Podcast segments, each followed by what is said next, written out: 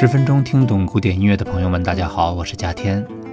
好久没有更新这个专辑了，虽然在喜马拉雅陆续开了很多专辑，各位可以去听啊，有给大人的，有给孩子的，但是感情最深的还是这个十分钟听懂古典音乐。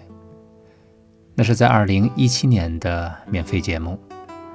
其实呢，只要条件许可，我还是希望多做一些免费节目的，或者是。免费的专题，或者是一些演讲等等。但是细心的朋友呢，可能会发现好多节目听着听着就不见了啊，主要是因为版权问题被下架。要想不被下架呢，我就要买大量的古典音乐，唱片公司要有收入才可以。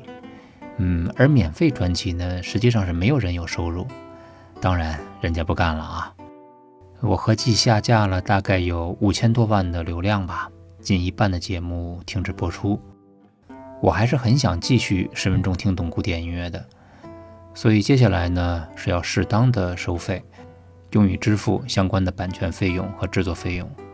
所以大家会发现单集呢会收取一些，当然不会太多。在这里呢和各位一直支持的朋友们说明一下，希望呢您继续支持。您的支持呢，将会投入购买更多的音乐和制作更优良的节目。后续的内容呢，我先梳理一下不同时期的作曲家和他们的作品，作为前几年的补充。因为最近几年在重新学习了以后，也会有新的认识，也希望跟大家分享。好了，那咱们节目里见。